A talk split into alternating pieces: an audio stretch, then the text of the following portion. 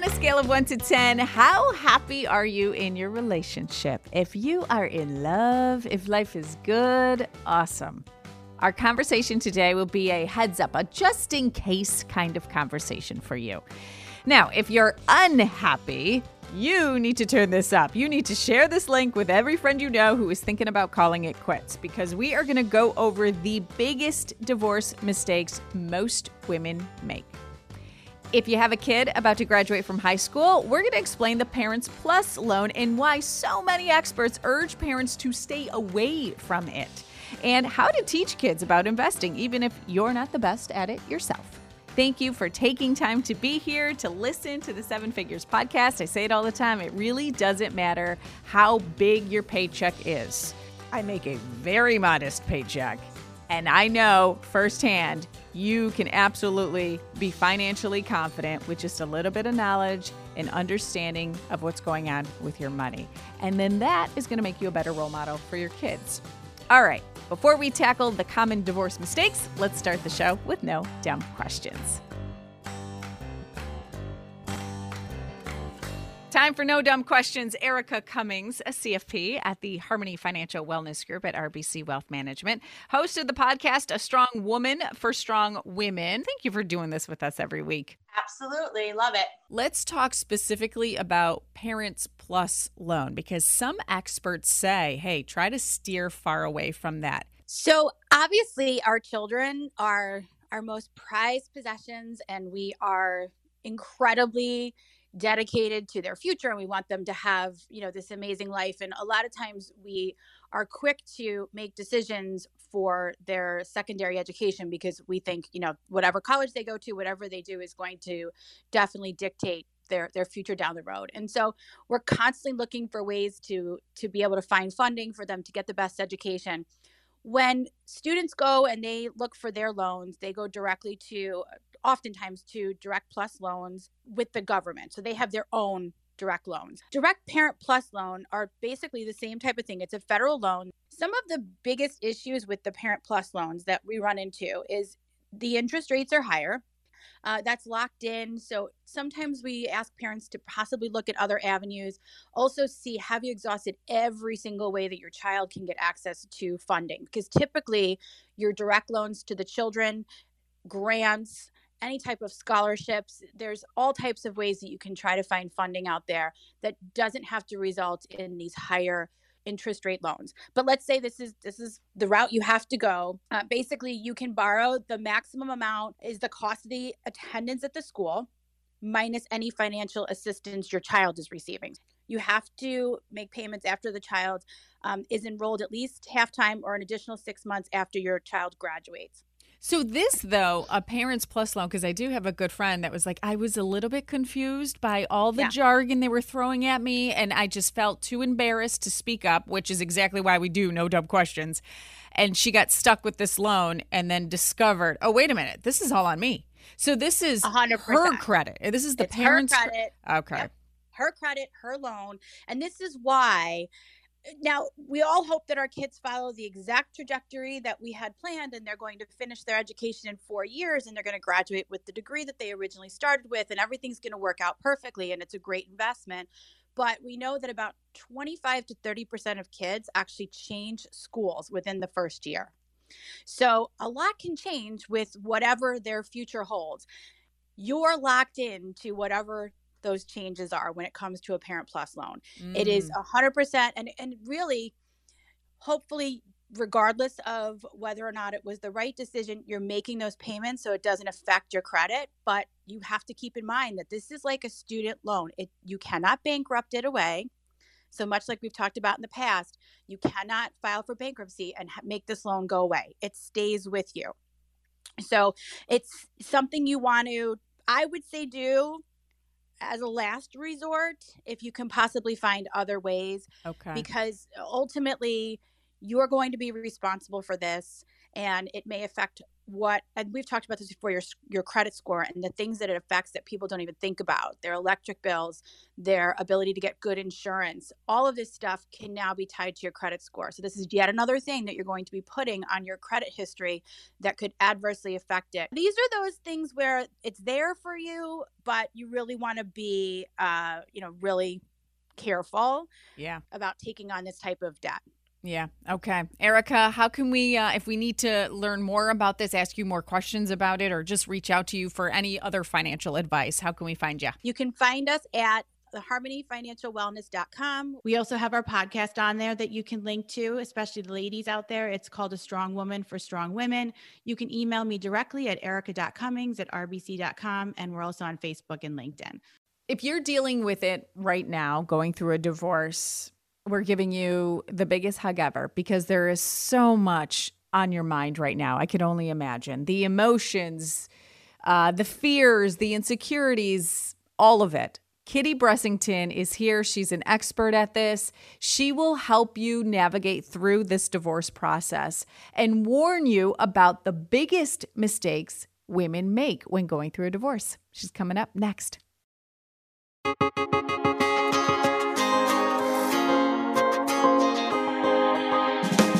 Financial Consultants, founding director of the nonprofit Foundation for Women's Financial Education, CFP, CDFA. Kitty Bressington is here. How are you, Kitty? I'm well, and I'm so glad to speak with you today. Oh, I am so glad we connected as well. Now, let's first go over what the letters in your title mean. because they hold a lot of weight. I mean, you worked sure. damn hard for those letters. Did. I yes. did.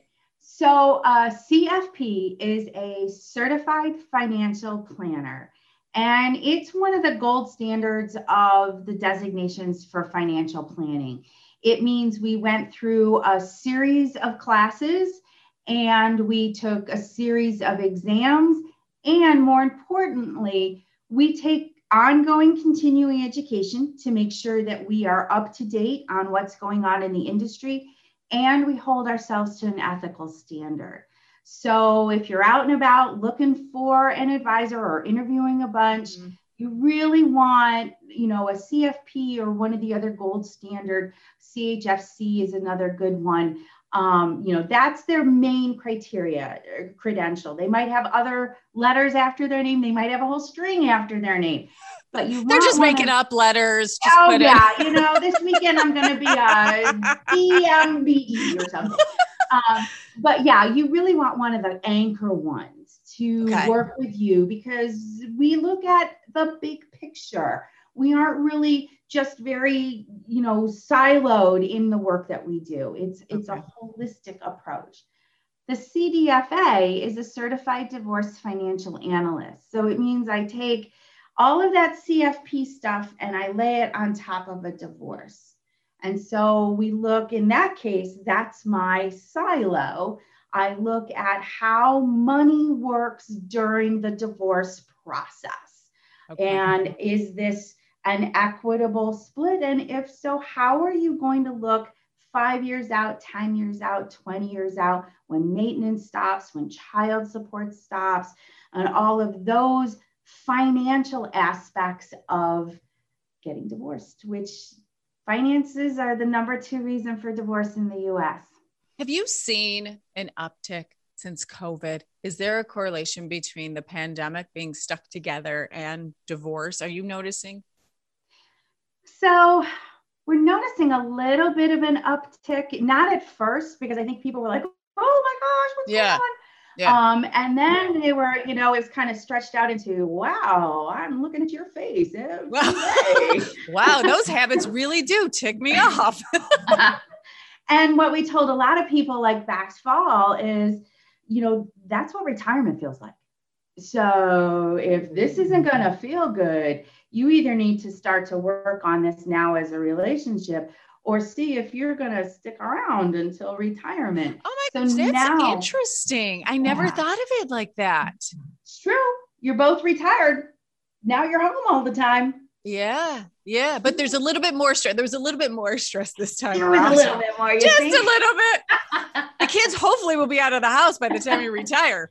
I don't know. They are coming back.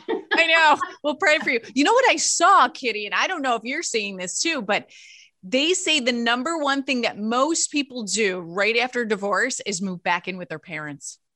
Particularly the female with the kids. So you end up with three generations in the household. And is it because of financial reasons or is it just because they need support? Primarily Moral financial. Support. Primarily really? financial. Um, generally speaking, the majority of women going through a divorce are the um, the lower power end of things, the lower financial literacy end mm. of things, um, and because of that, they sometimes don't make great decisions about you know fighting for what is their equitable share. The majority of states in the U.S. are equitable. That doesn't mean equal. You know, 50 50 is equal, and there are seven states that do that. But the rest of the states, equitable means you both come out of it you know as equitably as possible with an equal lifestyle to what you used to have. And unfortunately a lot of women don't understand that. They don't understand what they're entitled to um, and sometimes they're bullied to give up stuff that they really shouldn't well, you know what it is. And this is like basic financial 101. You got to take the emotion out of it. And the court is going to take the emotion out of it. But yet, when you're going through a divorce, money in itself is so emotional. Oh, then you're absolutely. going through this divorce with the stress of watching over your babies, your kids. There's so many emotions. Of course, you're going to make mistakes. The interesting thing is that divorce as a process is a business negotiation. Mm it's how the, the chassis that it was kind of built on is a business negotiation and there's not emotion in business. You know it's it's hard numbers it's charts. Um, and so one of the first things i tell women who come to me is you know you need to build a team around you. What whoever from the professional world are going to help you take the emotion out of it. If you need a therapist, let's get you a therapist. If yeah. you need a child psychologist, let's get you a child psychologist. You know, let's get you a financial person. All of those pieces so that you are going in making the best educated decision possible. And if that means walking away from something, you did it because you understood the consequences, not mm. because you felt you had to. Now, do you feel like a lot of women struggle with finding the right people because sometimes the right people come with a cost and you don't have the money right now to spend on oh let, let, me get you on my team and you on my team. How do you navigate through that? So and that leads me to like the very first mistake a lot of women make is the word divorce gets uttered at the bridge club or at dance class or whatever and somebody says well i know a good attorney and quite frankly, the attorney should not be your first stop. Oh, okay. It shouldn't because that there are different ways to get divorced. A lot of women don't even realize there are different ways to get divorced. Some low conflict, and then the conflict, you know, can escalate. Um, and so the first thing I tell people is go see a financial person because what we're going to do is we're going to dig through all the nuts and bolts and we're going to help you set a divorce budget. And that will guide you then how much we can spend on getting divorced and where those resources are going to come from. Maybe mediation is the right way to, to, to get divorced for you. Even high conflict clients can mediate. And that's way less expensive than a litigated divorce. I mean, you're talking a factor of 10 at that point. There's always costs, absolutely, but there's also ways to mitigate that cost um, you can do certain stuff pro se. That's as long as you're doing it, you know, right with a little outside guidance, that saves some money. Um, so a financial person can can actually make the whole process less expensive, and in the and in the meantime, prepare you for the future. The other thing with a budget is if you got you go into your soon to be ex spouse, we call them stubbies. You go into your wait, what do you call them? STBE soon to be ex, stubby. Oh, stubbies. oh, I'd like that. Okay. I'm sure a lot of women wanted to replace that word with something else, but okay. I, I, know, but I can't can't do that in a business. No. okay, yeah.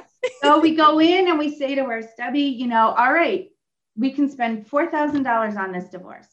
If he wants to escalate to litigated, he gets to pay for it. Likewise with a guy, you know, you go in, fine. We're going to spend for you can get divorced for about that.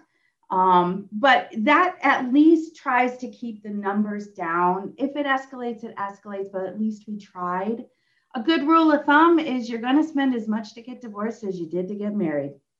And if you got married Whoa. 20 years ago, you better inflate it because it's not the same numbers. oh, that's gut wrenching. It's horrible. Yeah. So, what is another thing that you see women? So, the first one is they go straight to the lawyer, which is not good. Okay. Build your team, set the, I like that whole set the standard. Okay, babe, if we're getting divorced, stubby. All right, stubby. if we're getting a divorce, I'm setting the limit, I'm setting the cap. I love that. What is the other big, big thing because a lot of women are probably listening right now. It's like, I'm blissfully married. There's yeah. no divorce in my future. Or there's women who are listening who's like, I don't have a stubby. So, uh, or I don't have a guy who will never become a stubby. What is something that you want just everybody to know, no matter what stage you are in your relationship? Everybody, whether you're in a relationship or not, you need to understand your money. You need to understand its power, what it can do, and what it can't do and I would have to say the number one piece that you need to understand is cash flow. That your whole life hinges on cash flow, understanding your cash flow. The analogy I use is everybody has a diet. It might be chocolate cake and mac and cheese, but that's your diet. everybody has a budget. So don't don't give it that that bad connotation. Mm-hmm. Um, but understand because when when things get tough and your stubby shows up and says i'm running off with a pole dancer you need to know what are my core expenses.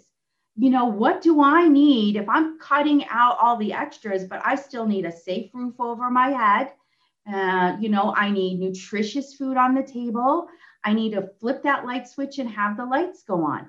What is my core expenses my core cash flow everything else flows from that be it be it retirement planning be it college planning for your kids be it helping out mom and dad because we got a lot of elderly people who are not in good financial situation. If you don't understand your money flow you can't help all of those other pieces Oh God, I love it so much. Kitty, how can we reach out to you? Because I know we just kind of scratched the surface of what women need to know. You probably are like, wait a minute, hold up. I got four more hours of content here.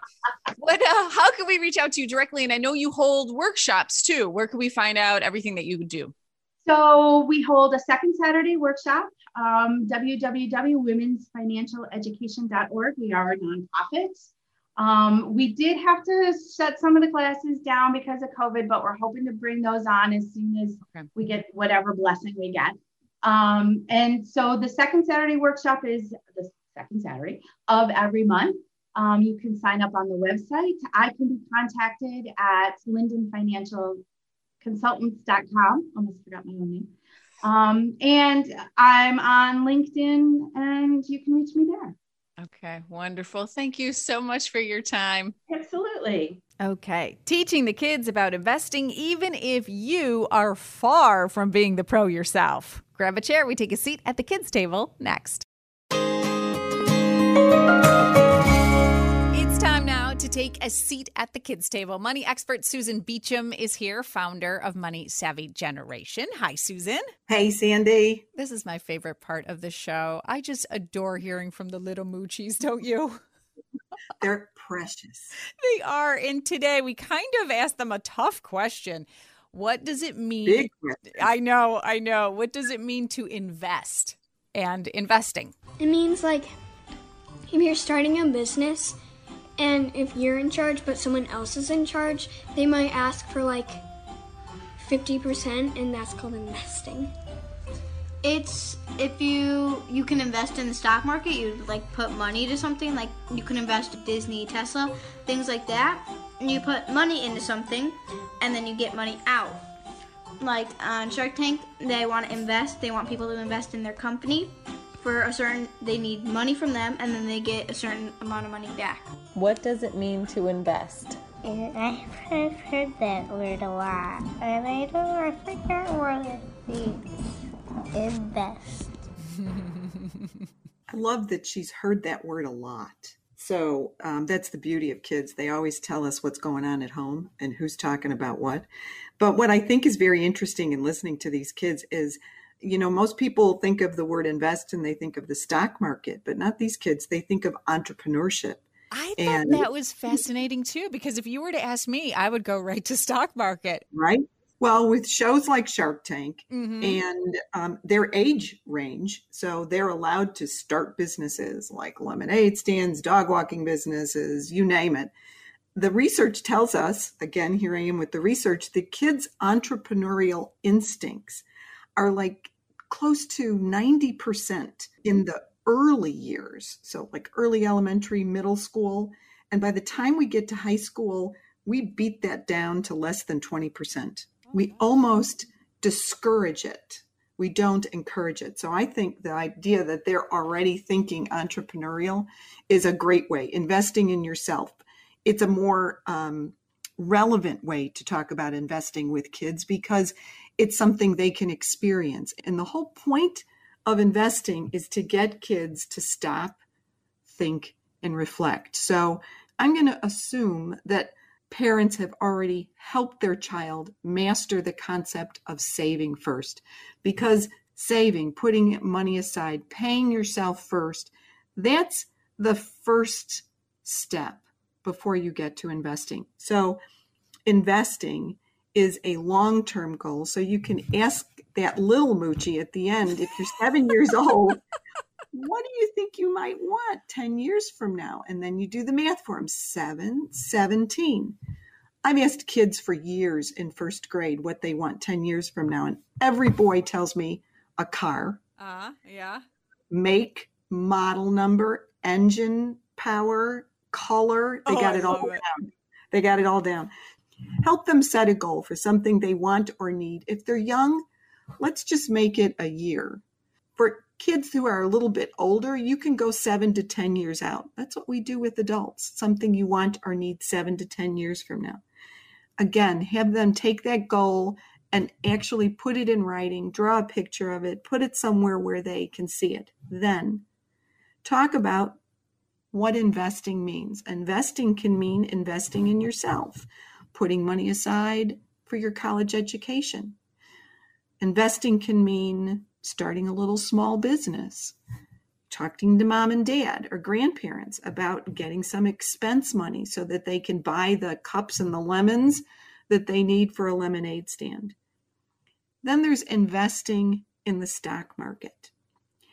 Investing in the stock market is something kids absolutely are capable of understanding. A lot of people have said to me, Really, really? They're seven years old. It's just another purchase, it's just another transaction.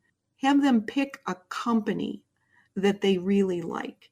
For my girls who loved pets that I would never let them get, they liked Petco. so, you know, we had the advantage of being able to go to the Petco store. I said, okay, you like Petco? Let's see what one share of stock would cost but before we do that, let's go kick the tires. So we drove over to Petco, we saw all the animals, ah. walked around the store. You know, this is a very concrete way of teaching them how to evaluate a company. And then we went home and we went online and we looked up Petco and then virtually bought a share of stock. So, how do you virtually buy a share of stock? So we printed money. Yes, we did. I actually looked into this. If you take an image of money that you can find online and you don't print both sides, you are not breaking any laws. Ah, so okay. yeah, right, right. And we printed enough money to buy that share of stock. And once a week, not every day, once a week, we would go and look at the stock. We'd read some of the headlines. We'd talk about what was happening and was this a good company to invest in? If we decided it was a good company to invest in and we took our virtual money and we laid it out and we made the purchase, then we talked about when the company makes money, you make money. When the company loses money, you lose money. Risk. And that's something that kids can totally wrap their heads around. You just need to let them know that there's a chance you could lose money. Would you suggest actually having them go through the steps of saving enough money to actually for real buy a share of the stock, even though there's a lot of risk tied into it? Hey, if they pick the right stock down the road when they're adults, it could actually pay out in physical, real money. I've always had a problem with virtual versus real money. Mm. But to teach a child, because it's so easy, when it's not your money, you make different decisions. I understand that. That, you know, if it's just virtual money, you're going to take a little more risk than you would with your real money.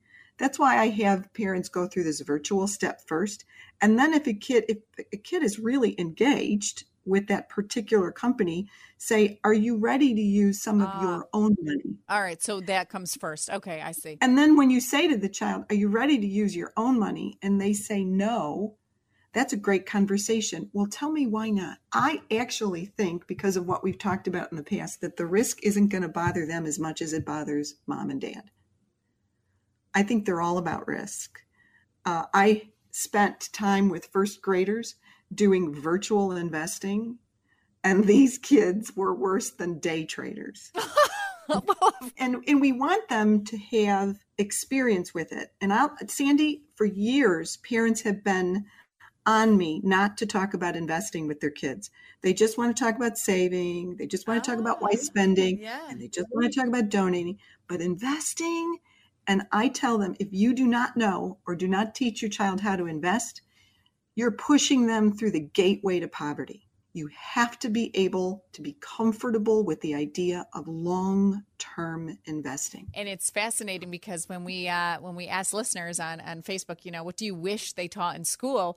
A lot of people said, "I wish I learned about investing, the stock market." And how many people would be more inclined from day one to open their 401ks, from day one to open their 403bs? Susan, thank you. Where can we follow you? How can we find you? You can, of course, go to my blog, which is susanbeacham.com, and over to the right, there's an investing tab, and there's lots more information and discussion about investing tips and techniques.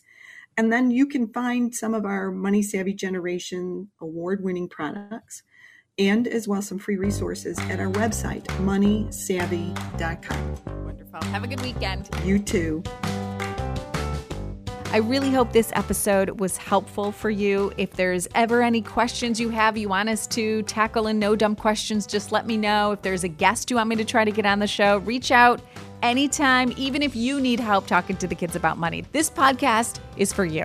All right, we raise a glass now and we say cheers to being financially confident women.